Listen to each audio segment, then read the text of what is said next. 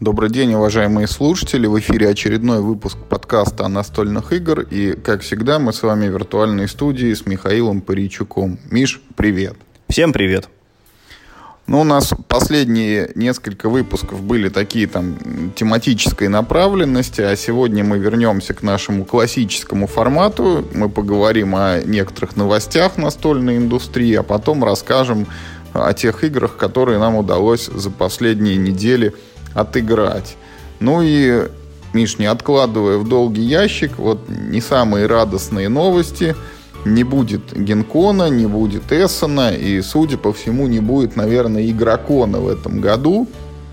Вот все такие крупные фестивали, мероприятия, связанные с настольными играми, по известным причинам. Коронавирус у нас никуда не делся, поэтому вот э, крупные мероприятия, подразумевающие там массовое участие людей, их в этом году не будет. Ну, не будет вот Генкон, это американский фестиваль, он летом проводится, там показывают обычно вот новинки какого-нибудь о мире трэша, Fantasy Flight Games обычно туда привозят свои новые разработки. Вот э, Кори Конечка же из них там выделился и обещал тоже какую-то крутую супер инновационную игру. Вот сказал, все, она на 21 год уже уходит. Ну, то же самое с Эссоном сколько там уже это, 200 тысяч или сколько там было посетителей, вот за 2-3 дня проходили, не будет этих всех людей. Ну и игрокона, который где-то до 30 тысяч разросся, он тоже не состоится. Вот э, больше всего, конечно, жалко игрокона, потому что на Генкон на Эссен мы как вот не ездили, так и не поедем, а тут, получается, это напрямую затронет всех уже. Но вот такие дела, как бы это. Все болеют, надо соблюдать. Ну, в принципе, новости достаточно ожидаемые. Просто любопытно, что отменили Эссен, который, извините, там, ну, в сентябре, в октябре. Ну, видимо, решили просто соломку подстелить. Ну, потому что потом, если эти... Ну, как бы, ну, потом риски увеличиваются у строителей. Потому что, видимо, нужно держать площадку тогда и прочее, там, ну, всем рассылать. Поэтому новости, конечно, неприятные, но они, в общем-то, в принципе, ожидаемые никто, мне кажется, особо не надеялся на то, что все это состоится. Ну а пока, э, значит, фестивали с новыми играми как-то не очень у нас, э, да, с ними э, дела. Вот тут люди решили немножечко еще покопаться в старых хитах. И в Россию выходит, от компании «Звезда» выходит игра «Ганза Тевтоника». А, Причем выходит она в бигбоксе с двумя дополнениями, как минимум, а, большими. Может быть, там какие-то еще ну, мини-допы. Я про это не очень хорошо знаю. А, но игру Ганза Тектоника в свое время прям все заметили, все оценили. В ней, ну, наверное, может быть, впервые в каком-то в нормальном, в цельном виде появилась та механика, которая потом появилась и в Эклипсе, и в, в, в Косе, да, в Серпе когда ты снимаешь э, свой жетончик, переставляешь его на поле, и тем самым ты как бы себе двойной бонус даешь. То есть ты как бы себе приносишь бонус и в том месте, откуда ты снял жетончик, и в том месте, куда ты поставил жетончик. Вот это впервые появилось именно в Ганзе Тевтоника. Говорят, что это необычайно крутое мозголомное евро, без рандома абсолютно. Ну, там как бы стартовая раскладка рандомная, а по ходу партии там нет ни событий, ни кубиков, ничего. Вот, и как мне кажется, это просто офигенный выбор для, для издания. Вот, ну, Звезда как раз такие игры любит издавать, такие большие хардкорные евро. Типа как Хоба выпустим Камытикаль вот сейчас. Ну, например, да, нет, ну а что такое? Это как бы, ну, это классика, так, э, ну, евро. И там старые игры Книции, которые они выпускали тоже как бы. Это очень круто, что они этим занимаются. Эти игры должны продолжать жить, потому что это ну, как тот фундамент, на котором потом наросло все остальное. Это такая, ну, фундаментальная вещь. Э, лично я очень жду. Я никогда не играл в Ганза Тевтоника. Мне очень интересно попробовать. Ну вот могу сказать, что я лет 10 назад играл в эту Ганзу Тевтонику один раз только, и с тех пор мы положили ее на полку и к ней не возвращались. Тогда впечатления были такие очень умеренные, и по ощущениям игра показалась похожей на Ticket to Ride, потому что мы тоже там вот на поле такие города между собой перегонами соединенные, и мы на эти перегоны ставим свои кубики. Ну вот типа только не вагончики, а деревянные кубы и ставить их можно было куда угодно, то есть тебе не надо как в Ticket to Ride собирать там наборчик цветных карт, просто захотел, поставил. Но Вот по какой-то причине первая партия не задалась, игру отложили, и все как бы. Но вот э, по опыту мы знаем, что вот совсем недавно расчехлили инновацию, да, оказалось все не так печально, как казалось ранее. Скорее всего, вот э, эту Ганзу ждет ну, такая же история и такое же продолжение. Нет, как раз мы с тобой говорили про инновацию то, что она в России вышла не вовремя, а вот Ганза Тевтоника выходит в России, мне кажется, прям ну, нормально. Сейчас у нее вполне, э, ну, вот найдется база игроков, причем э, как бы, ну, круто, что ее издала именно Звезда, потому что, мне кажется, именно их, э, как бы, ну, так постоянная скажем так, ну, клиенты, да, какой-то вот их фан-клуб больше всего заинтересован в этой игре. Да так-то да, в России она вовремя выходит. Я в нее просто неудачно поиграл. Точно так же, как и в инновацию когда-то. Ну да бог с ним. Вот к другим новостям у нас на сайте Crowd Republic выпускают игру в заперти, которая представляет собой там то, что я называю очередное евро. Там надо каких-то рабочих расставлять по локациям, что мы видели там начиная с Агрикола и даже Кейлиса. Тут вот якобы какая-то фишка, что рабочие там неравноценные, у них есть еще типа силы, и вот человечек силой 3, человечек силой 5, они как по-другому работают, но качественного я тут ничего нового не вижу, и хотелось бы рассказать о другом проекте, который тоже есть на Crowd Republic, но менее известен. Там предлагают такие э, прикольные всякие фигурки для пандемии. То есть там э, вот сами вирусы в виде разных таких вот вредоносных бактерий. Для пандемии про римлян есть, значит, солдатики вот эти всякие вражеские, которые Рим осаждают и так далее. Вот э, как мне кажется, у этого проекта есть ну, две как бы стороны. С одной стороны, это вот все очень красиво, наглядно и, наверное, здорово выглядит на столе. И для каких-то вот новичков, для подсаживания их на игры, может быть, это работает как и плюс, потому что это более ярко, более привлекательно.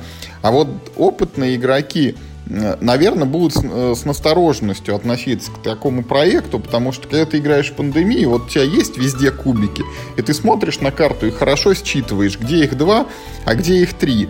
А если там будет вот в красном цвете у тебя треугольники, там в черном кружки, а в синем там еще какие-нибудь квадратики, то картинка будет уже не такая наглядная и понятная, и э, ну, как бы более внимательно надо будет всматриваться в поле, чтобы ничего там не упустить. Поэтому вот Э, посмотрите на эти миниатюрки и хорошенько подумайте, вот э, как бы реально они нужны или не нужны. Это делает, по-моему, компания Maplewood, да, если мне память не изменяет. Если это так, то у них очень хорошее качество деревяшек. Они делали для каких-то русских изданий э, кастомные фишечки. По-моему, не ошибусь, если скажу, что они делали для звезды фишки э, лягушек в их э, издание «Король кувшинок» и еще где-то они участвовали, прям как официальная часть вот, ну, издания игры на русском языке. Они умеют делать как бы ну, деревяшечки. А, и, ну, еще в ту же копилку это не имеет никакого отношения к краудфандингу. Просто есть такая компания Board Game Pimp. Они занимаются тоже прокачкой настолок, но только специализируются на 3D-печати. И вот сейчас у них начинается такой прикольный достаточно проект – как я понял, они не собираются на него там, э, ну, клянчить денег у населения, а просто сами своими силами вот его разрабатывают и потом в розницу будут его отпускать. Что это такое? А, в общем, ну, предлагается у них заказать набор э, значит, э, миниатюр врагов для игры Fallout. И даже для дополнения, судя по всему, враги тоже будут. Как вы знаете, может быть, в этой игре враги представлены такими жетончиками, и вследствие того, что жетончиков ну, в общем, достаточно небольшой, а там еще нужно игровую информацию поместить, то, собственно, картинка врага на этом жетоне занимает очень малое пространство, обидно малое пространство. И, видимо, ребята этим делом озаботились и решили, чтобы Fallout круто выглядел, каждый враг теперь будет представлен миниатюркой. А подставка этой миниатюрки э, ну, сконструирована таким образом, что внутрь нее можно вложить вот этот жетон врага, который лежит в коробке с игрой, и как бы у тебя будет миниатюрка, а внизу будут сразу подписаны все ее характеристики. Выглядит очень круто. Они в своей группе ВКонтакте выложили всякие разные пререндеры, как, э, как они в себе представляют разные миниатюрки врагов. И это, ну, это, это как бы крутая инициатива большая работа, как мне кажется. Уж я не знаю, где они брали модельки, возможно, там как-то довольно легко их из игры, может быть, как-то вытащить, потому что модельки очень хорошего качества. Вот что. А, что... Fallout 3 или Fallout 4, возможно. Ну, там да, же да, трехмерное да, я о том говорю. Да, я о том и говорю, но это же нужно тоже вытащить оттуда эти модельки. А, ну, конечно, это будет не дешевое удовольствие. Они сейчас озвучивают цену одной миниатюрки порядка 280 рублей.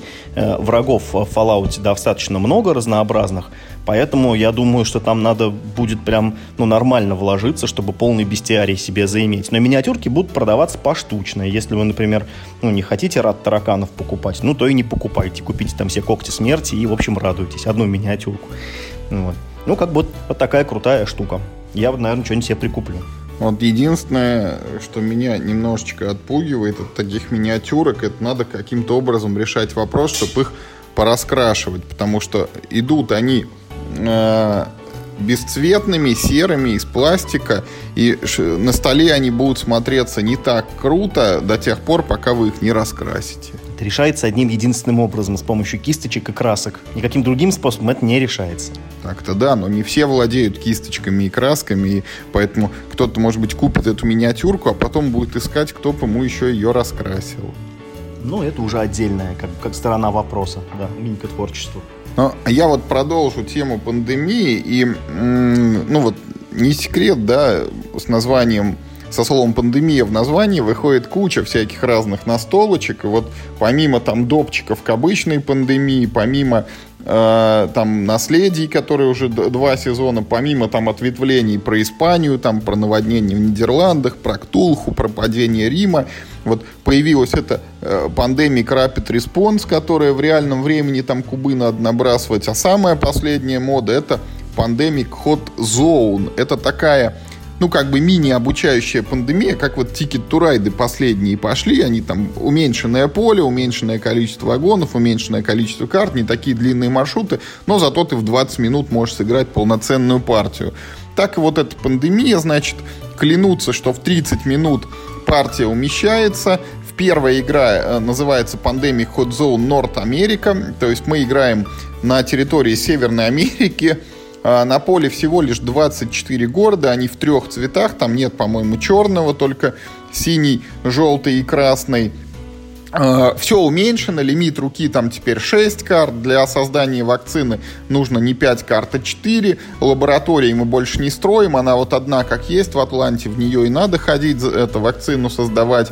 А, но как бы вот все очень быстро, все очень просто. И есть такой маленький твист.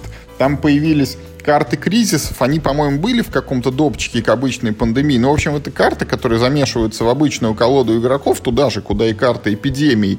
И они иногда выпадают, ну и что-то плохое случается. И вот люди пишут, что это очень приятно, как бы игру освежает, вот такая вот инновация. Причем новичкам рекомендуется не играть с этими кризисами, а опытным игрокам, наоборот, их замешивать. Так вот, Pandemic Hot Zone полностью доступна в виде официального PNP от издательства The Man Games. Ее можно скачать в интернете, напечатать и поиграть самому. Это очень круто, потому что, во-первых, до наших Палестин непонятно, когда бы она добралась, а во-вторых, э, не, не знаю, как у нас, а на Западе, по-моему, там отдельные товарищи поднимали голос, что типа не время, дескать, час вот выпускать игру э, про то, как люди погибают от вирусов. Я не знаю, может, такой контр-пиар-ход со стороны издателей, что мы типа не пытаемся на этом зарабатывать, а вот кто хочет, берите и играйте так. Ну и, во-первых, я думаю, что они потом ее выпустят все-таки. Сейчас она в виде print and play, как многие другие игры сейчас выкладываются в каком-то виде. Я думаю, что это вполне себе коммерческий продукт, ну, как бы, ну, там, на который накладывали определенные ожидания в, ну, там, в смысле прибыли.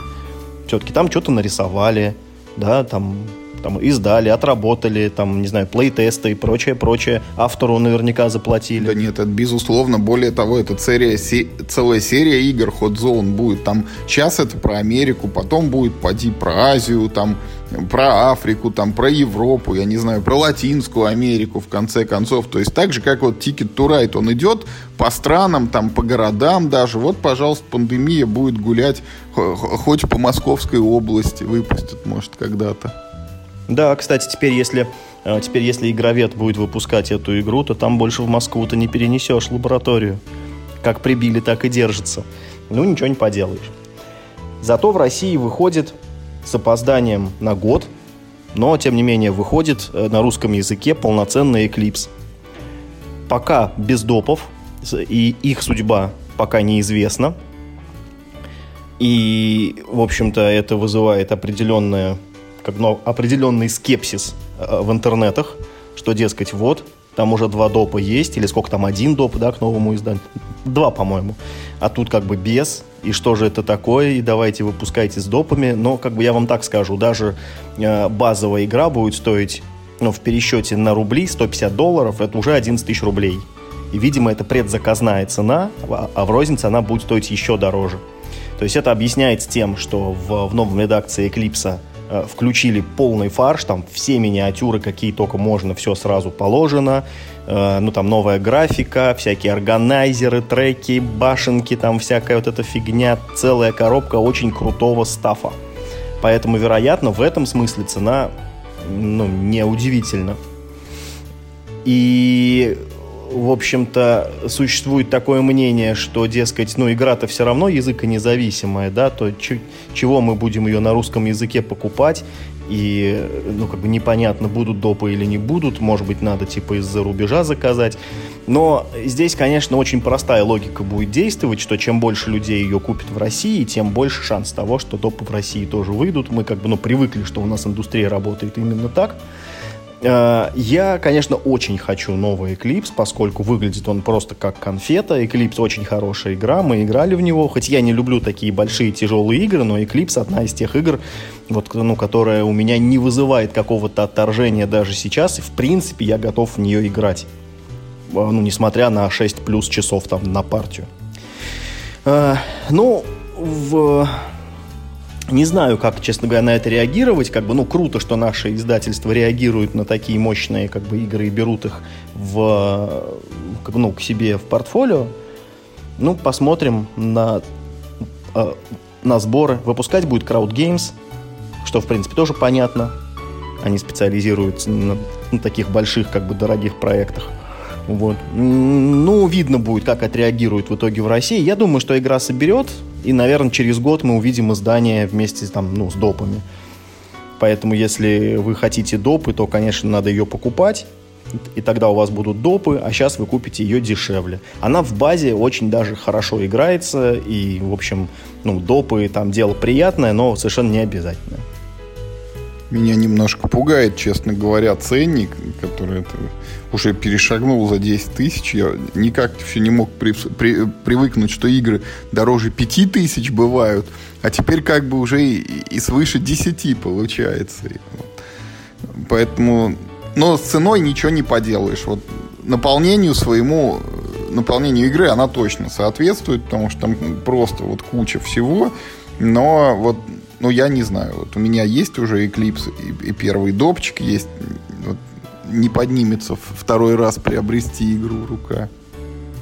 Ну, я так понимаю, что издатели чисто связаны просто европейской ценой. Вот сколько это в Европе стоит, столько это стоит у нас просто в пересчете на Да-да, тут ничего как бы не поделаешь, это вот оно того стоит.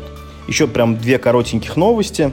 А, выходит совершенно неожиданно Small World of Warcraft – как-то мы забыли ее в сценарий вписать, а, по-моему, это довольно забавно, это хорошее сочетание франшиз, потому что хорошо подходит тематика, в принципе, Варкрафта вот под эту такую ну, глуповатую такую стратегию Small World. Я не очень люблю, правда, саму игру Small World, но, наверное, это та игра, которой я не дал достаточно времени. Может быть, мне стоит ее как-то попробовать, и, может быть, я ее переоценю.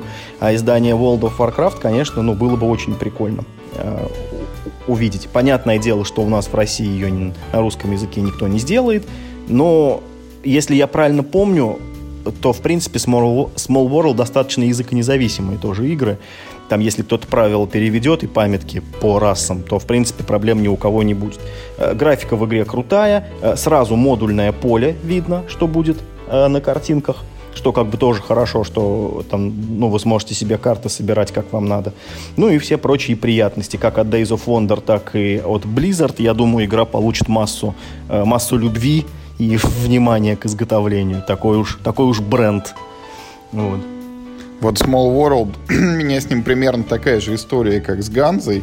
Он тоже где-то валяется там в самой дальней полке. Мы в него несколько раз играли, остались не очень довольны, но, честно говоря, я уже плохо помню, когда это было, и вполне возможно, что э, ну, компания за столом была такая, что вот конфликтные игры особо не любит, а там надо прям биться друг против друга, и поэтому вот не зашло как бы, и, и все, и не играли больше.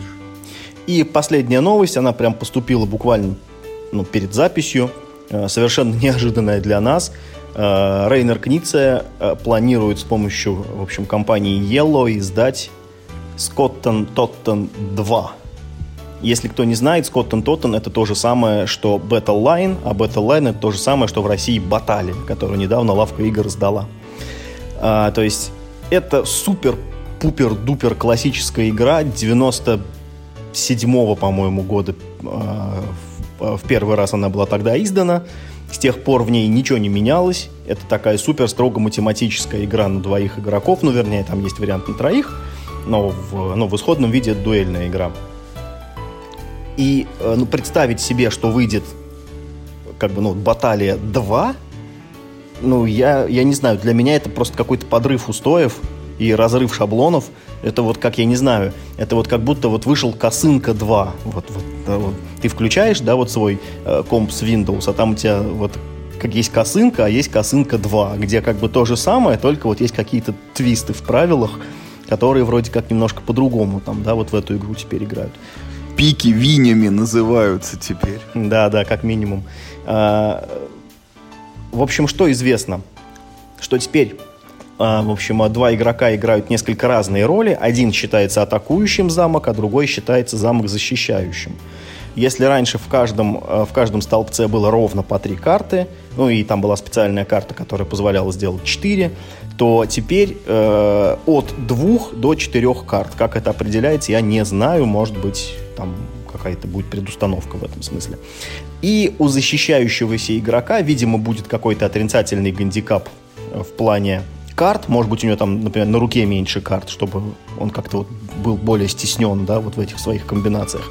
Зато у него есть три специальных жетона, которые вот он может по столбцам передвигать. Это типа жетон с кипящей смолой, который вот можно опрокинуть в какой-то момент и убить вот всех, кто там стоит. И, ну, или, или может быть не всех, а там типа, некоторых, короче, убить э, э, со стороны атакующего и, типа, вот таким образом спутать его планы. Ну, трудно сказать, как бы, ну, Рейнер Книция, ну, вот к теме, например, Lost Cities, которая ну, в общем-то, похожий механически на Battle Line, он возвращался много раз. У него есть целая серия игр, ну, вот, собственно, в, ну, в линейке Lost Cities. Э, ну, в общем-то, ни одна из них не переплюнула прародителя. У него есть целая серия игр в семейство Кельтис, где там попытались исправить кое-какие ошибки в механике Lost Cities, но тоже ни одна игра так и не допрыгнула до верха. Ну, я думаю, что э, как бы, ну, Battle Line 2, ну, как э, сиквел в общем, ну, вряд ли будет лучше оригинала. Это тень не Терминатор. Не темная судьба. Ну что, а, блок новостей мы завершаем и переходим к рассказу о том, во что а, удалось сыграть и поиграть. И вот первая игра — это колодостроительная версия эпичных схваток боевых магов. Сразу хочу э, предупредить, что вот по известным причинам как бы больше, чем вдвоем в нее поиграть не удалось. Поэтому как вот она там на троих, на четырех, на пятерых человек, не знаю, вот ничего не могу сказать. Но э, вот такими широкими мазками общее ощущение от игры. Ну, как бы первое, это э, все-таки это колодострой лайт. Это больше игра ориентирована вот на посидеть в компании и поржать, а там такие вот карточки с такими названиями, это все очень там разнообразно, смешно, прикольно, там кровь, кишки и так далее. Но если рассматривать эту игру как колодострой, то сразу видно, что она как бы вот ближе к начальному уровню. Там э, довольно бедно с комбинациями. То есть карты как таковые друг с другом не комбятся, не заводятся. Можно просто самому подбирать вот более-менее там с похожими эффектами. Ну там упор там на атаку или на деньги делать. Но вот э, для меня эталон это всегда Звездная империя, где вот есть масти и карточки там как-то друг с другом взаимодействуют и, и усиливают э, друг друга, приходя там в парах. Здесь ничего такого нету. Во-вторых, сами свойства довольно-таки примитивные. Э, среднестатистическая карта выглядит как там плюс две мощи и там что-нибудь. Ударить противника, добрать карту, защититься от удара противника. Вот, ну, очень мало каких-то разнообразных эффектов. Вот плюс две мощи, и к этому что-то еще пристегнуто. Третье. А, большие проблемы с чисткой колоды плохие карты. Вначале у тебя прям плохие карты, причем даже есть супер плохие, которые не приносят вообще ничего. То есть ты начинаешь прям с мусором в руке, и избавиться от этого очень сложно. Несколько карт в колоде есть, которые позволяют чистить руку, но понятно, они там выпадают не всегда, приходят, может быть, не тебе, и поэтому ты играешь с тем, с чем играешь. Еще там есть у меня пара э, мелочей, например, там в игре появляются всякие эффекты, там, что в, в начале хода ты что-то можешь сделать и так далее. И так как этих эффектов у тебя может быть 3, 4, 5, вот ты как-то в них теряешься и периодически чего-то там забываешь и упускаешь. Ну и самое главное, вот как ни странно, игра вроде бы вот про приколы, про эти там веселые и забавные картинки, но когда ты играешь, ты этого всего не видишь, ты не считываешь эти картинки, ты ориентируешься только на эффекты карт, которые, как я сказал, довольно-таки бедноватые. Ну вот э, при всем при этом я ничего не сказал хорошего от, об игре, а только вот шла критика. Не могу сказать, что она прям провальная. Она играется там довольно-таки бодро, нормально и весело. Единственное, что обязательно используйте такое полуофициальное, в правилах его нет на, на форуме э, английском, там кто-то из разработчиков озвучил, а, когда вы готовитесь к партии, берите вот эти черепки жизни не в 4 раза больше, чем игроков, а в 2. И в колоду врагов кладите на, 2, э, на 2 карты меньше, чем вот вам говорят правила. Иначе игра еще и затягивается очень долго, прям вот, ну, до неприличия. Не должны быть колодострои такими длительными, при том, что вот ты играешь, играешь, играешь, игра тебе там, ну, сильно в развитие не идет и каких-то там невиданных эффектов не предлагает. А так, в целом, ну, нормальная игрушка, она э, по сравнению с, вот с предыдущими всеми эпичными схватками, она нравится мне больше просто потому, что я э, больше люблю механику колодостроя, как бы, и при случае все еще жду возможности, ну, каким-то расширенным составом ее попробовать. Мне тоже удалось поиграть в эти новые эпичные схватки. Я не, не, не помню их названия, они там какие-то трэшовые слишком. Тоже играл только вдвоем, тоже по понятным причинам. И у меня несколько, ну, несколько другое мнение об этой игре. Дело в том, что я ну, был знаком с игрой на этом же самом движке по «Властелину колец». У меня эта игра есть, я очень ее люблю, мы постоянно в нее играем. Э, несколько раз в год мы точно ее достаем и, как правило, играем не одну партию. Поэтому мне есть с чем сравнивать. Э, этот движок, э, который выдумали в компании Криптозоик, у него даже какое-то название есть собственное, что-то я не помню, как-то он называется, Хавок, что ли. В общем, смысл его в том, что это такой колодострой, в котором только один единственный ресурс. За него делается все. И врагов ты убиваешь за, ну, там, условно, за деньги, да, и приобретаешь карты там как бы за деньги, и, в общем, ну, и, в общем, и все, что хочешь, ты делаешь за один единственный ресурс, которого э, в игре, в общем, с избытком на всех картах практически что-нибудь да есть. А, это сделано для того, чтобы э, какие бы к тебе карты в руку не пришли, ты всегда мог играть. Потому что у тебя всегда будут какие-то эффекты, плюс будут какие-то деньги. И с этой задачей движок очень хорошо справляется. В чем главное отличие вот эпичных схваток от версии по «Властелину колец» или там по «Хоббиту» или там по DC, или какие там еще были у них игры по «Атака на Титанов» у них на том же движке есть, еще что-то есть на этом же движке. Я в них не играл. А, в общем, поэтому буду сравнивать с тем, что есть у меня. Главное отличие, конечно, в этой игре, оно пришло из игры прародительницы. Здесь игроки играют не, ну вот, не на сбор очков, а друг против друга. Цель этой игры — уничтожать других игроков разными атакующими заклинаниями. А, механика атаки была и раньше, но здесь она, выдв... она здесь выведена на первое место. Ты должен обязательно а, думать о том, как насолить другим игрокам, и ты должен Э, думать одновременно, как защищаться от их атак. Как и в игре про родительницы, ну вот с кубиками, да, и картами э, можно бить налево, можно бить направо своих соседей. И, в общем-то, э, как бы, ну, много моментов именно по, ну, по механике взято из, из старшего брата, назовем это так. Значит, а почему эта игра мне кажется лучше, чем вот, ну, ну, вот, чем свой собственный старший брат? Во-первых, потому что здесь есть во что играть. Здесь есть конкретная механика декбилдинга. Она лайтовая, я не спорю. Но это хорошо, потому что игра рассчитана на ту же целевую аудиторию, на которую были рассчитаны, ну, вот, те прошлые коробки. И ожидать, что ну, в этой игре будет какой-то там глубинный уровень стратегий, ну, это было просто странно. Его не было и в старых-то играх, а тут уж тем более это было бы странно ожидать. А, во-вторых, как мне кажется, довольно удачно понерфили некоторые правила, которые раньше тоже были, но они как-то, ну вот они меня бесили. Например, есть карта, которую можно купить всегда. Там такая толстая стопка из стандартных карт. А, раньше они были ужасно скучными и свою, э, ну, свою стоимость не оправдывали. Почти никто почти никогда их не покупал. А, в этой игре к ним прибавили свойства, и они стали ну, иметь какой-то смысл. Ты иногда, ну, вот видишь, что вот, ну, стандартная карта тебе ну, лучше годится, например, под ситуацию, чем то, что лежит. У нее прикольный эффект. Ты можешь сыграть верхнюю карту из колоды противника. А если там попадется эта локация, ты ее еще и воруешь. То есть, как бы ты вначале вот такие карточки покупаешь просто, ну, монетки, монетки, монетки, они тебе приносят, а потом ты можешь еще и противнику насолить. Ну, мало ты раскрыл его карту, там, использовал, она еще и в отбой в него слетела. Да, да, да. То есть, э, что касается того, что в этой руке нельзя чистить колоду, видимо, это особенность движка, потому что в той игре, которая у меня есть, тоже колоду ты фиг почистишь. И самые ценные карты в этой игре таким образом, это именно те, у которых есть свойство выкидывать те или иные карты из колоды. Это просто особенности этой игры. Я не думаю, что это прям, ну, минус конкретный.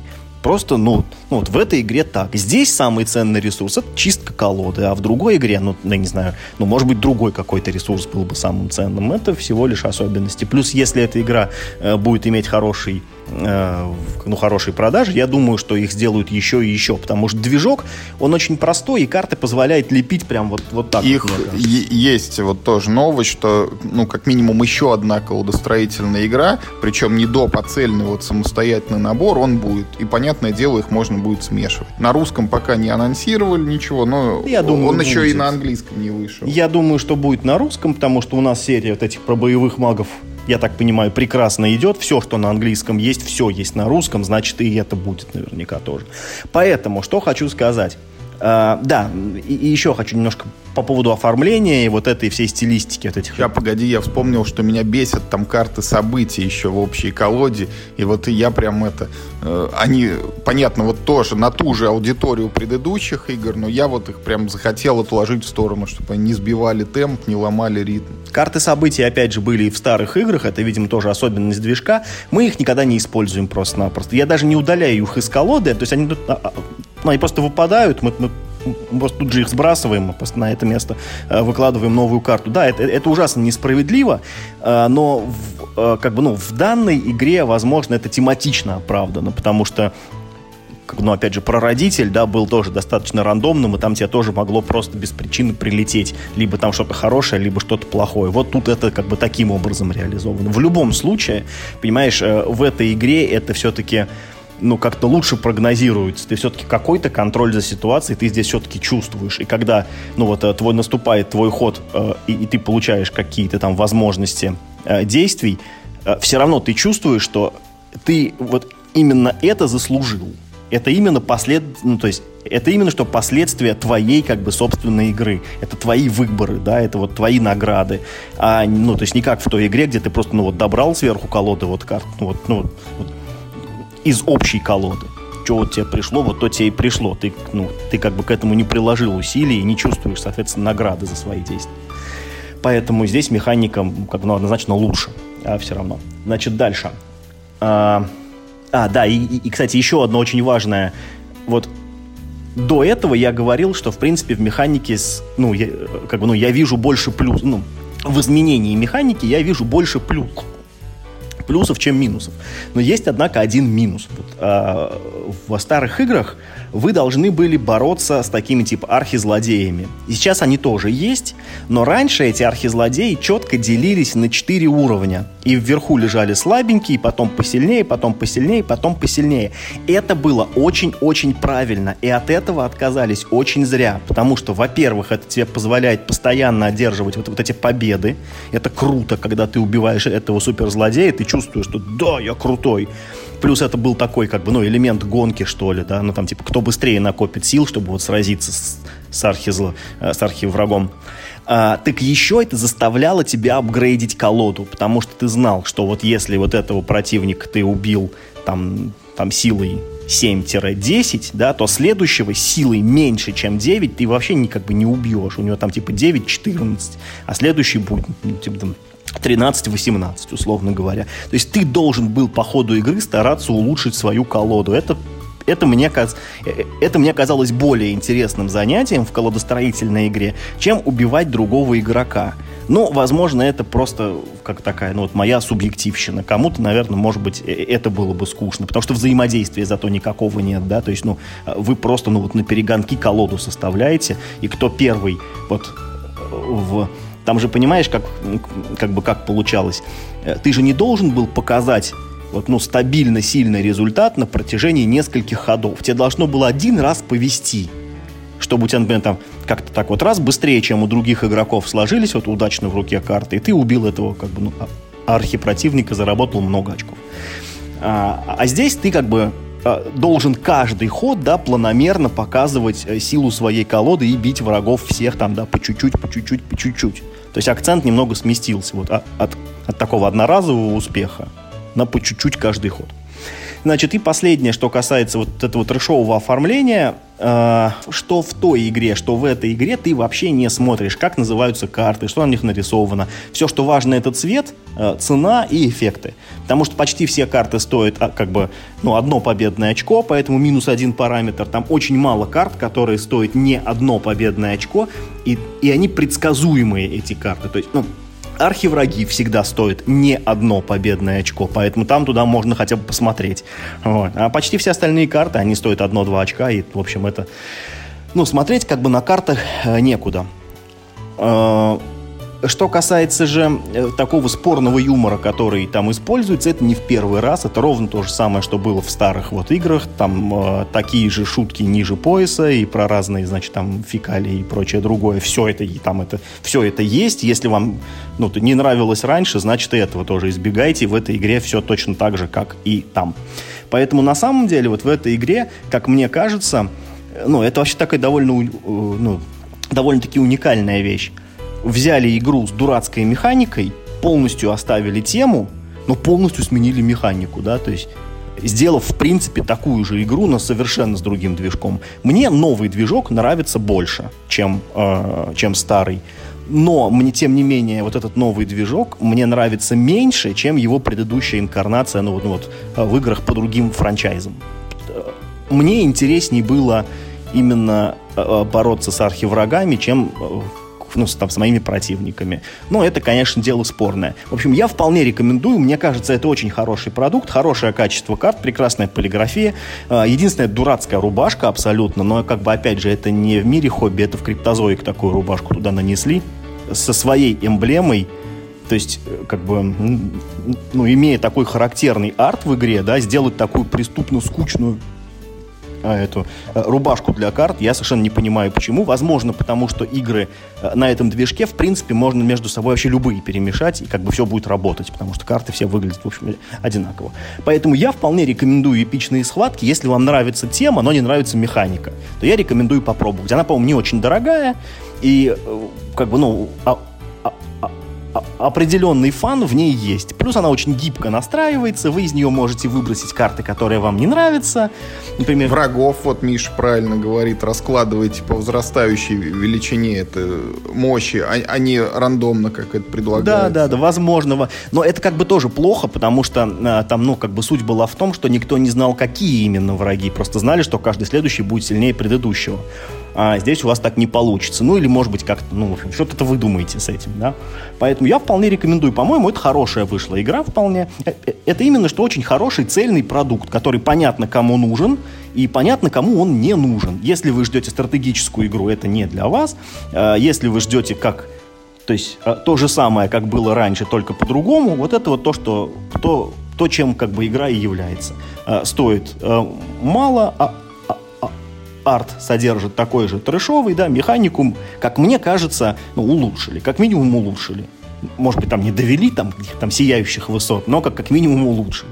Я вполне рекомендую эпичные схватки. Но сам, э, но сам буду играть во «Властелин колец». Просто как бы его в России ты не особо купишь, он только на английском, а это на русском.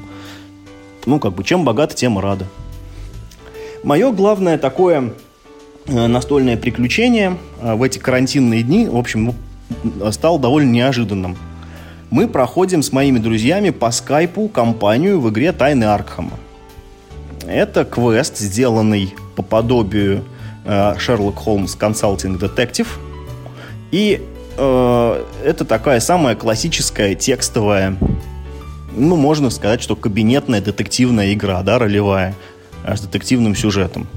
То есть выглядит это все так. Есть карта города, есть э, толстенная книжка с описанием э, сценариев, и игроки просто решают, э, куда они идут каждый ход. Значит, ну, после этого книгу ведущий открывает на нужной странице, читает нужный абзац, и игроки потом опять решают, куда они идут. В этой игре нас погружают опять-таки в эту лавкрафтовскую вселенную. Мы действуем, в общем, ну, внутри городка Аркхам. Вот на русском игра так и называется, Тайны Аркхама, хотя в оригинале она называется Mythos Tales. В общем-то, э, а про механику на самом деле рассказать не особо нечего. Это такой гипертекстовый квест, типа как, ну, типа как ролевая игра в очень-очень-очень очень упрощенной форме, да. Э, скажу про игровые впечатления. На удивление очень понравилось. Э, начинается игра с такого дела, которое, ну, явно служит ознакомительным. Оно достаточно простое. Там есть э, специальные подсказки внутри текста, ну, то, ну, то есть как бы а некоторые ключевые слова выделены жирным, чтобы игроки легче разобрались с тем, как все это устроено. Но, ну, мы как бы такие все прошли это дело, типа, ну, ничего, нормально, ну, давайте, типа, еще раз соберемся, чтобы уж точно распробовать. И, и вот э, что меня приятно удивило в этой игре, так это то, что почти в каждом новом сценарии вводится какая-то новая механика. Чего я от игры вот э, ну, на этом движке, в общем-то, не ожидал то, значит, э, появляются какие-то ключевые улики, которые обязательно нужно найти. То, например, появляется такая штука, как, э, как, как, как учет времени дня. То есть, э, ну, пришел днем, например, там человек на работе, пришел вечером, он дома. Ну, или как-то так. Или, например, там, типа, пришел ночью, тебя убили. Такое тоже бывает. Значит, потом появляется э, возможность путешествовать в параллельные измерения, принимая специальные там вещества. И ты должен уже думать, вот, например, я пойду к этому свидетелю в реальном мире или в потустороннем, потому что ты можешь к нему как бы и так, и сяк сходить, и результат будет разный достаточно. Тебя никто не ограничивает, ты, в принципе, можешь ходить куда угодно, в каком угодно состоянии. Единственная проблема в том, что в этой игре четко прописали ограничения по времени. Вот в начале сценария тебе говорят, ты должен э, ну, закончить сценарий, там, например, за 5 дней. Один день это утро, день и вечер. То есть 5 э, дней, таким образом, 15 ходов. Это предел твоего времени. Можно пойти раньше. А, а, как бы... Что же касается... То есть, как бы... Э, ну, впечатление о, о, чисто от раскрывания дел э, ну, вполне положительные. Я игре поставил э, семерку, и она так у меня, ну, балансирует 7-8, вот 7-8. Эм, что касается качества художественного текста, он не блестящий, но он вполне функциональный. Со своей задачей он, в общем-то, справляется. Главный недостаток, вот именно э, с точки зрения игровой механики, это вот что. Э, в таких играх всегда тебе в конце сценария должны каким-то образом дать правильный ответ – вот э, в Sherlock Holmes Consulting Detective это было сделано как-то более красиво, потому что игроки играли роль этих газетчиков, которых Холмс нанимает, чтобы они ну, там типа ему информацию собирали. И потом, когда вы там типа к нему прибегаете, он вам рассказывает, как на самом деле все было.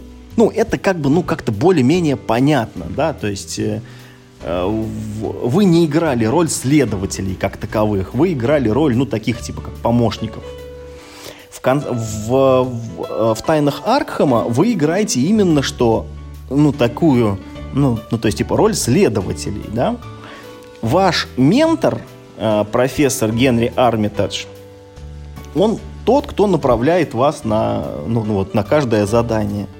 При этом зачем-то он сам параллельно ведет это же самое расследование. То есть вы отчитываетесь перед тем же, кто вам дал квест. И он вам сообщает, что было на самом деле, да, и как он ловко это все распутал. Потому что потом вот есть э, в конце э, каждого сценария как бы, ну, правильная последовательность действий, которая тебе за оптимальное количество ходов позволит найти вот все ответы, которые требуются.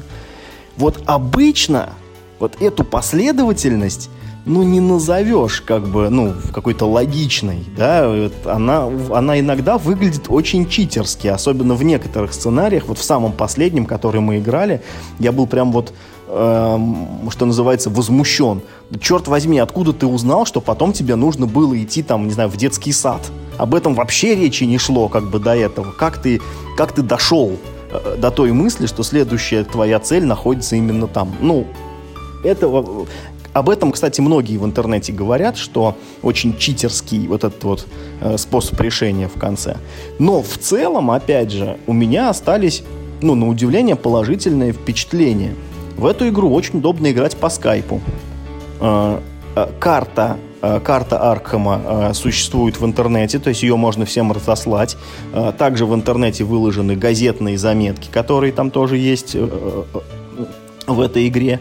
И, в принципе, ну вот на долю обладателя коробки э, ну, выпадает только ну, обязанность читать всю книжку. Потому что так ее можно передавать по кругу, если ты устал, но так вроде как даже атмосфернее. Ты вроде как чувствуешь себя типа как ведущим игры, да, вот тебе вопросы задают, ты на, на них отвечаешь.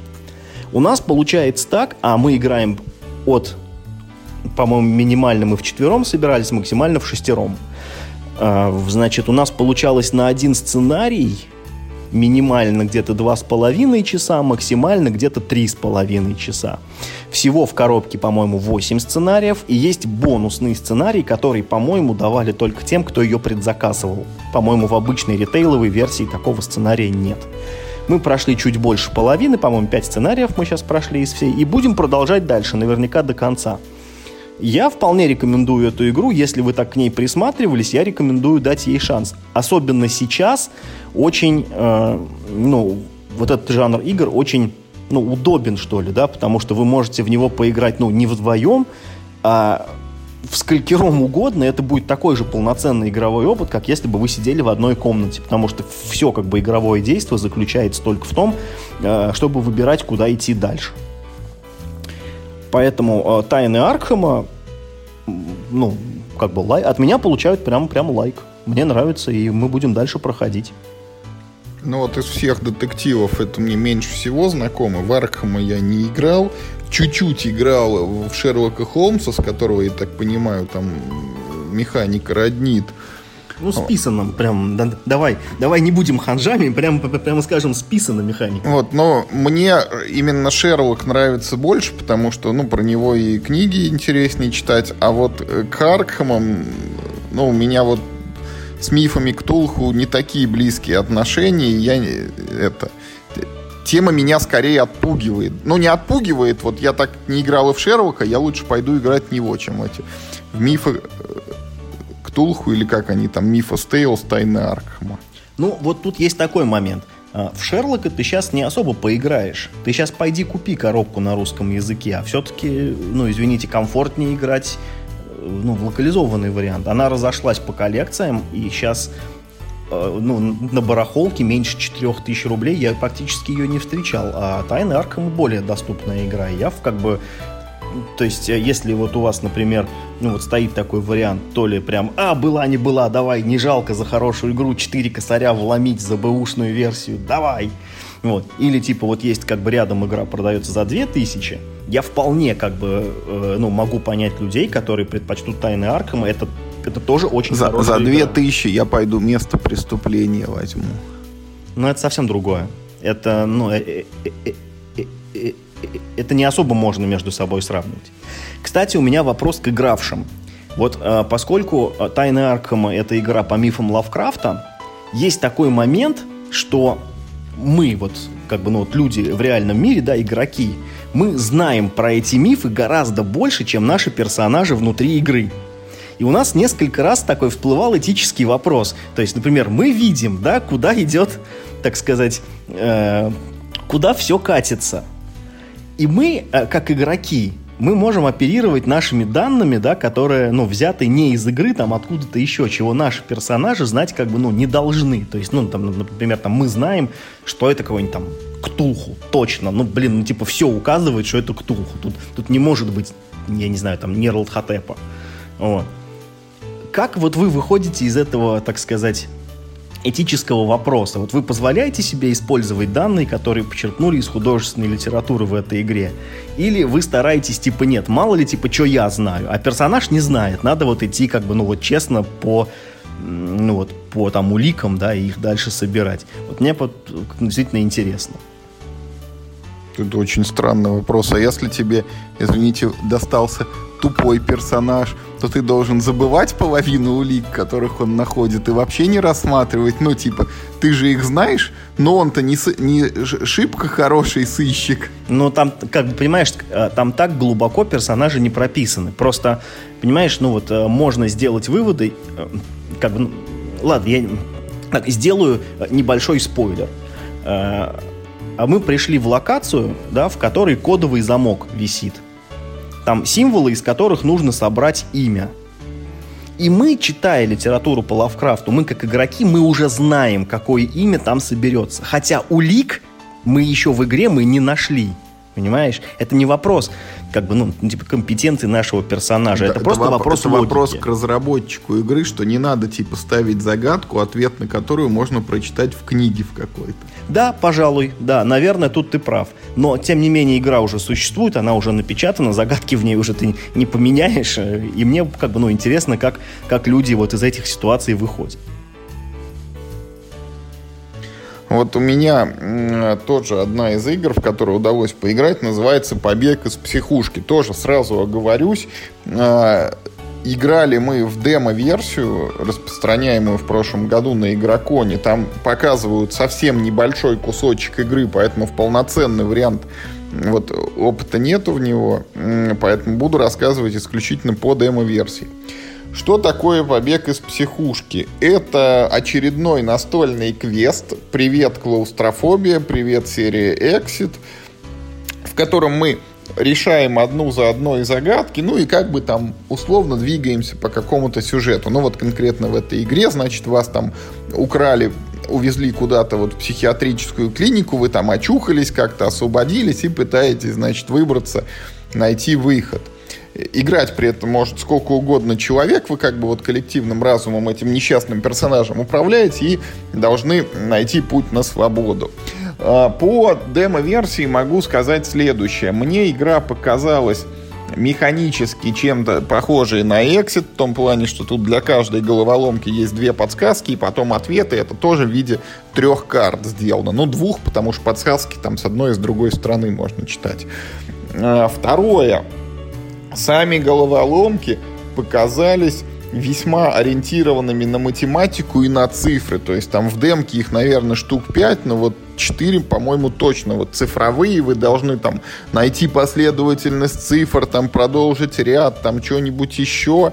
И э, в этом плане как бы вот видна ориентация именно в этом направлении. Ну и в целом, вот не могу сказать, что меня игра чем-то сильно захватила. Она э, выглядит примерно таким же вот набором головоломок, как клаустрофобия пробуждения. Сюжет там выражен слабо. И в целом, честно говоря, наверное, мне больше нравятся экситы, потому что, ну, опять вот экситы я играл полную версию, но в экситах там не только с циферками головоломки, там всякие другие, и карточки надо повертеть в руках, и всякие непонятные предметы, а тут цифры, цифры, цифры. Поэтому вот э, плохого ничего не скажу про игру, хорошего, ну вот обычно такой нормальный квест, если тема там нравится, то играйте на здоровье. Ну, слушай, ты сказал, что в клаустрофобии тема выражена слабо. Но в клаустрофобии тема выражена еще нормально. Слушай, ну, ну как... Клаустрофобии э, тема выражена слабо для меня, потому что вы просто решаете последовательность головоломок, а между ними какой-то сюжет, который еще и там, с моей точки зрения, к случайному исходу приходит. Вот то, что там происходит в конце, предугадать вообще невозможно. А, ну, ладно, хорошо. А где тогда в настольных квестах хороший сюжет? Ну, в квестах вообще, наверное, нигде. В детективах нормальный сюжет мы пока только видели. Ну, вот я тебе о чем и говорю, да, что как бы, ну, что для квеста, да, в клаустрофобию сюжет еще нормально выражен. Но это бог с ним. Э, я тебе могу сказать, что в, я полностью, наверное, сейчас уже переключил свое внимание на детективные игры от квестов. Поэтому черт его знает. Наверное, побег из психушки я пропущу мимо. Я жду, честно говоря, вот следующую коробку из серии, в которой была выпущена клаустрофобия. На Западе-то она уже была, э, это самое, ну, издана. Low memory Что-то такое, да, да, да, что-то там про утраченные воспоминания. Потому что мне механика в целом зашла, и я бы хотел еще того же самого, только с другими картинками, что называется. Ай, совершенно неожиданно, э, так сказать, копаясь в полках, э, поиграл в Lost Cities. Впервые, наверное, за два года. Ну, потому что это очень хорошая игра. Как бы сразу говорю, что это прям десяточка. Это прям 10 из 10. Это классика. Все должны играть в Lost Cities. Все должны ее любить. Не любить Lost Cities нельзя. Это, это просто гениальная игра. Не так. Надо начинать с того, что если с вами жена не играет, вот в Lost Cities с вероятностью 99,9% в периоде она сыграет. Да, пожалуй, это тоже правильно. Но, в, в общем, если, например, вам не нравится Lost Cities, то проблема не в Lost Cities, а, скорее всего, в вас. Вы просто их не распробовали. Это гениальная абсолютно вещь. Но то есть, ну, почему при всех вот этих дифирамбах, которые я готов этой игре воздать, мы так долго в нее не играли? Ну, потому что я в нее играл уже 100-500 раз. Ну, то есть, типа, казалось бы, ну что ты найдешь очередной раз эти пять мастей карточки от 2 до 10 складывать э, в, как, ну, в стопочки? Привет Райнеру Книце. Ну, это да, это Райнер Книце в своем апогее, да. Что тут как бы ты ничего не поделаешь. Нет, черт возьми. Вот даже спустя там, ну, я я серьезно говорю, спустя сотни партий в Lost Cities. Это вот, наверное, та игра, в которую я сыграл точно больше ста партий за свою жизнь.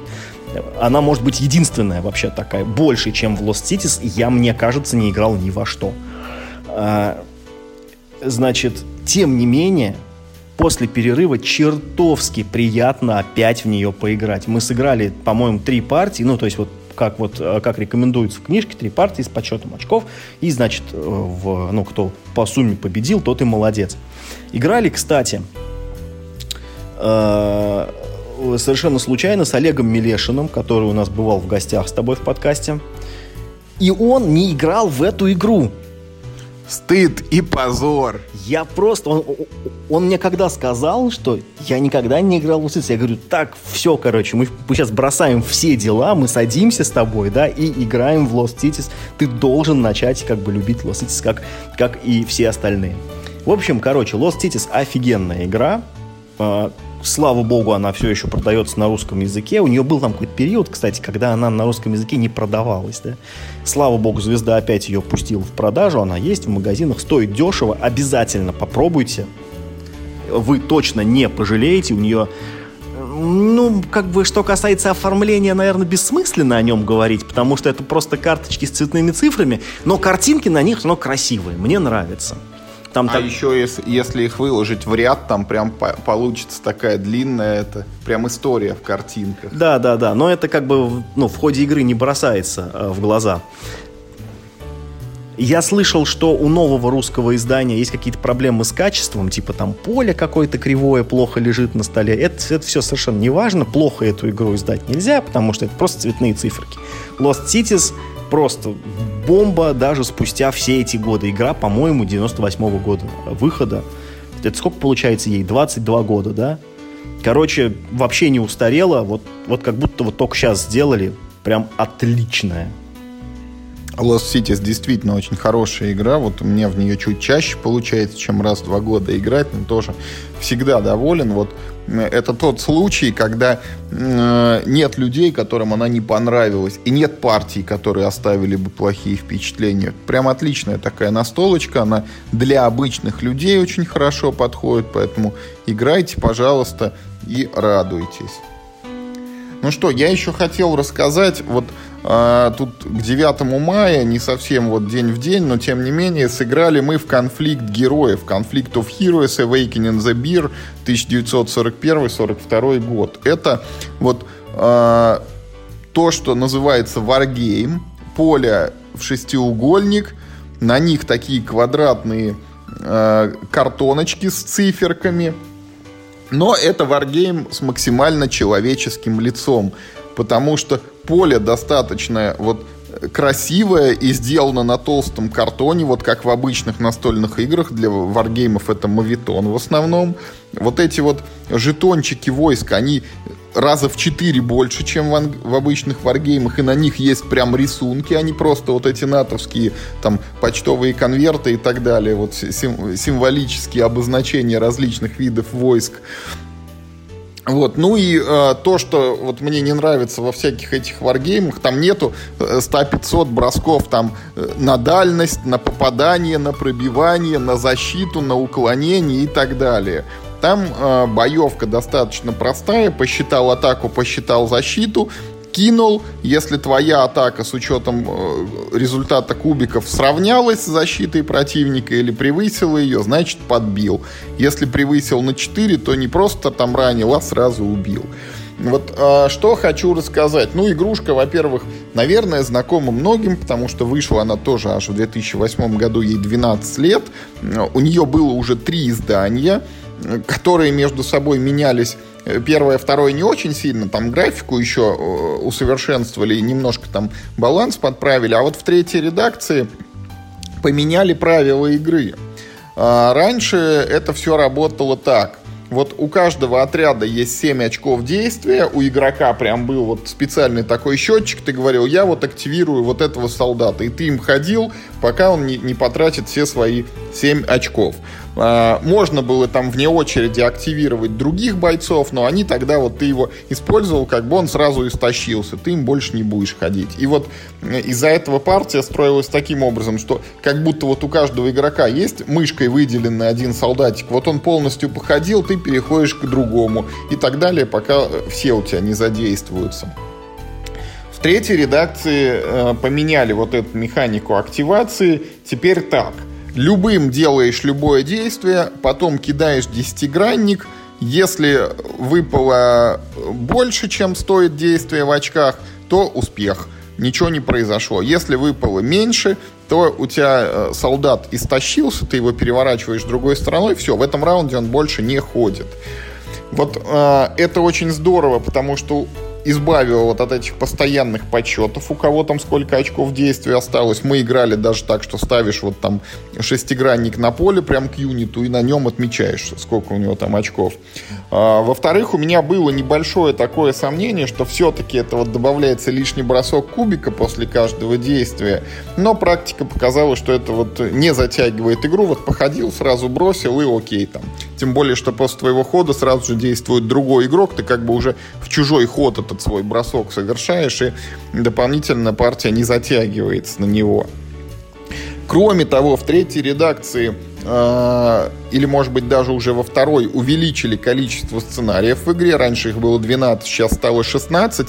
И новые сценарии, они добавились вот числе начальных, потому что раньше было как? Ты вот правила читаешь, читаешь, читаешь, а потом тебе говорят, все, ты знаешь достаточно, играй в первый сценарий. В первый сценарий отыграл, читаешь правила дальше, тебе говорят, а вот теперь играй во второй.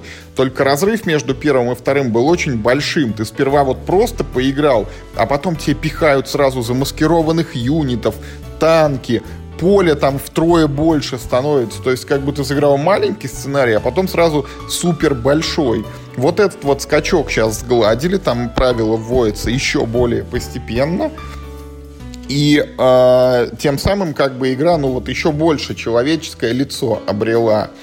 Ну и в целом, вот хочу сказать, что партия мне понравилась. Вот эта механика с неожиданными как бы истощениями, она создает такие непредсказуемые повороты в сценарии. Там иногда вот боец, ну, буквально чуть-чуть не добежал там до леса, хоба, закончился и больше не действует. А кто-то там э, обычно стреляет один раз и все, а тут он, значит, стреляет, стреляет, стреляет и все никак не истощится. Поэтому вот от игры у меня остались хорошие впечатления. Несмотря на то, что у меня есть только самая первая редакция, ничего не мешает играть в нее по, вот, по самым последним правилам, только десятигранник надо откуда-то достать. А, и как бы надеюсь, что мы не остановимся на этом вот одном подходе и отыграем, ну, еще хотя бы несколько раз. Вообще удивительно, конечно, что ты сдул пыль с этого с этого динозавра. Ну, как бы я, я рад, что тебе понравилось, но э, так вот оценить ну, на словах, насколько повлияла новая редакция правил на процесс, не могу, потому что слишком давно играл в последний раз. Ну и что, у нас еще в подкастах вот раньше было все время, а потом все реже и реже обязательная вставка про генералов. И хочу сказать, что мы тут вот двухмесячное это эмбарго сняли и наконец-то сыграли в генералов снова. И вот э, сделали это на двоих. То есть каждый играл за три страны сразу. И хочу сказать, что это вполне себе работает. То есть как бы вроде кажется сложно. Э, ты играешь сразу за три страны, за три колоды. У тебя три руки, три набора отрядов три там набора статусов, если ты их разыгрываешь, там э, карты реакции тоже э, из трех как бы состоят. Но вот что э, нам очень сильно помогло, мы взяли подставки под карты, вот вытащили там, были из мемуаров, из батл там еще откуда-то, вот э, расставили перед собой, у тебя такой получилось как бы из трех составляющих вот эти три руки, всегда ты их видишь, их не надо физически брать все время карточки в руку и возвращать на стол, полная картинка у тебя перед глазами, и ты делаешь ходы. Причем за счет того, что играешь вдвоем, ну, как бы, твой ход очень часто. Генерал уже быстро игра, карточку сыграл, что-то там фишечку поставил, и все, и ходит следующий игрок. И, в общем, хочу сказать, что, ну, довольно-таки здорово. Уж не знаю, вот, может быть, я за два месяца успел сильно соскучиться, но прям доволен-доволен. Особенно это вот на фоне мы еще там с автором игры сейчас в онлайне гоняем, и там получается так, что ты делаешь в среднем один ход в сутки. А когда ты вот сел и за час сыграл полноценную партию, это прям, ну вот, очень приятное ощущение. Э, никогда раньше об этом не думал, и вот даже если бы не вот эти карантины, наверное, никогда бы не попробовали, но оказывается, в генералов можно играть вдвоем, и это абсолютно нормально. Если если вот э, кто-то об этом также не задумывался, попробуйте, вполне возможно, что останетесь также довольны. Только вот придумайте какие-то подставки для карт, потому что они, ну, сильно упрощают жизнь. Ну что, по-моему, все. Ну, на самом деле, да, мы вот все, что хотели, все проговорили. Мы рассказали вам о свежих новостях, рассказали о том, в какие игры мы играли э, на этой неделе. И вот наша тема о том, что нужно играть вот в старое, хорошее, она э, продолжается и красной нитью пронизывает собой практически весь подкаст. Вот мы начали с Ганза Тевтоники, да, который, извините, уже 10 лет, о том, что у нас локализует Eclipse, который хоть и новая версия, но вот он полностью на старой базируется. И закончили вот играми такими, как Lost Cities и Conflict of Heroes. Да и, честно говоря, генералом-то уже 7 лет вот так-то, Миш. Черт возьми, как время летит. Да, не, не молодеем мы. Вот, поэтому традиционное э, пожелание и вопрошение оставляйте обратную связь рассказывайте о том, что удалось поиграть вам, согласны ли вы с мнениями, которые вы услышали в подкасте или с чем-то не согласны, предлагайте нам идеи новых выпусков, потому что это здорово, как бы все время мы стараемся идти навстречу. Ну и не болейте и играйте только в хорошее. Если не играли в Lost Cities, то с них и начните. Всем пока.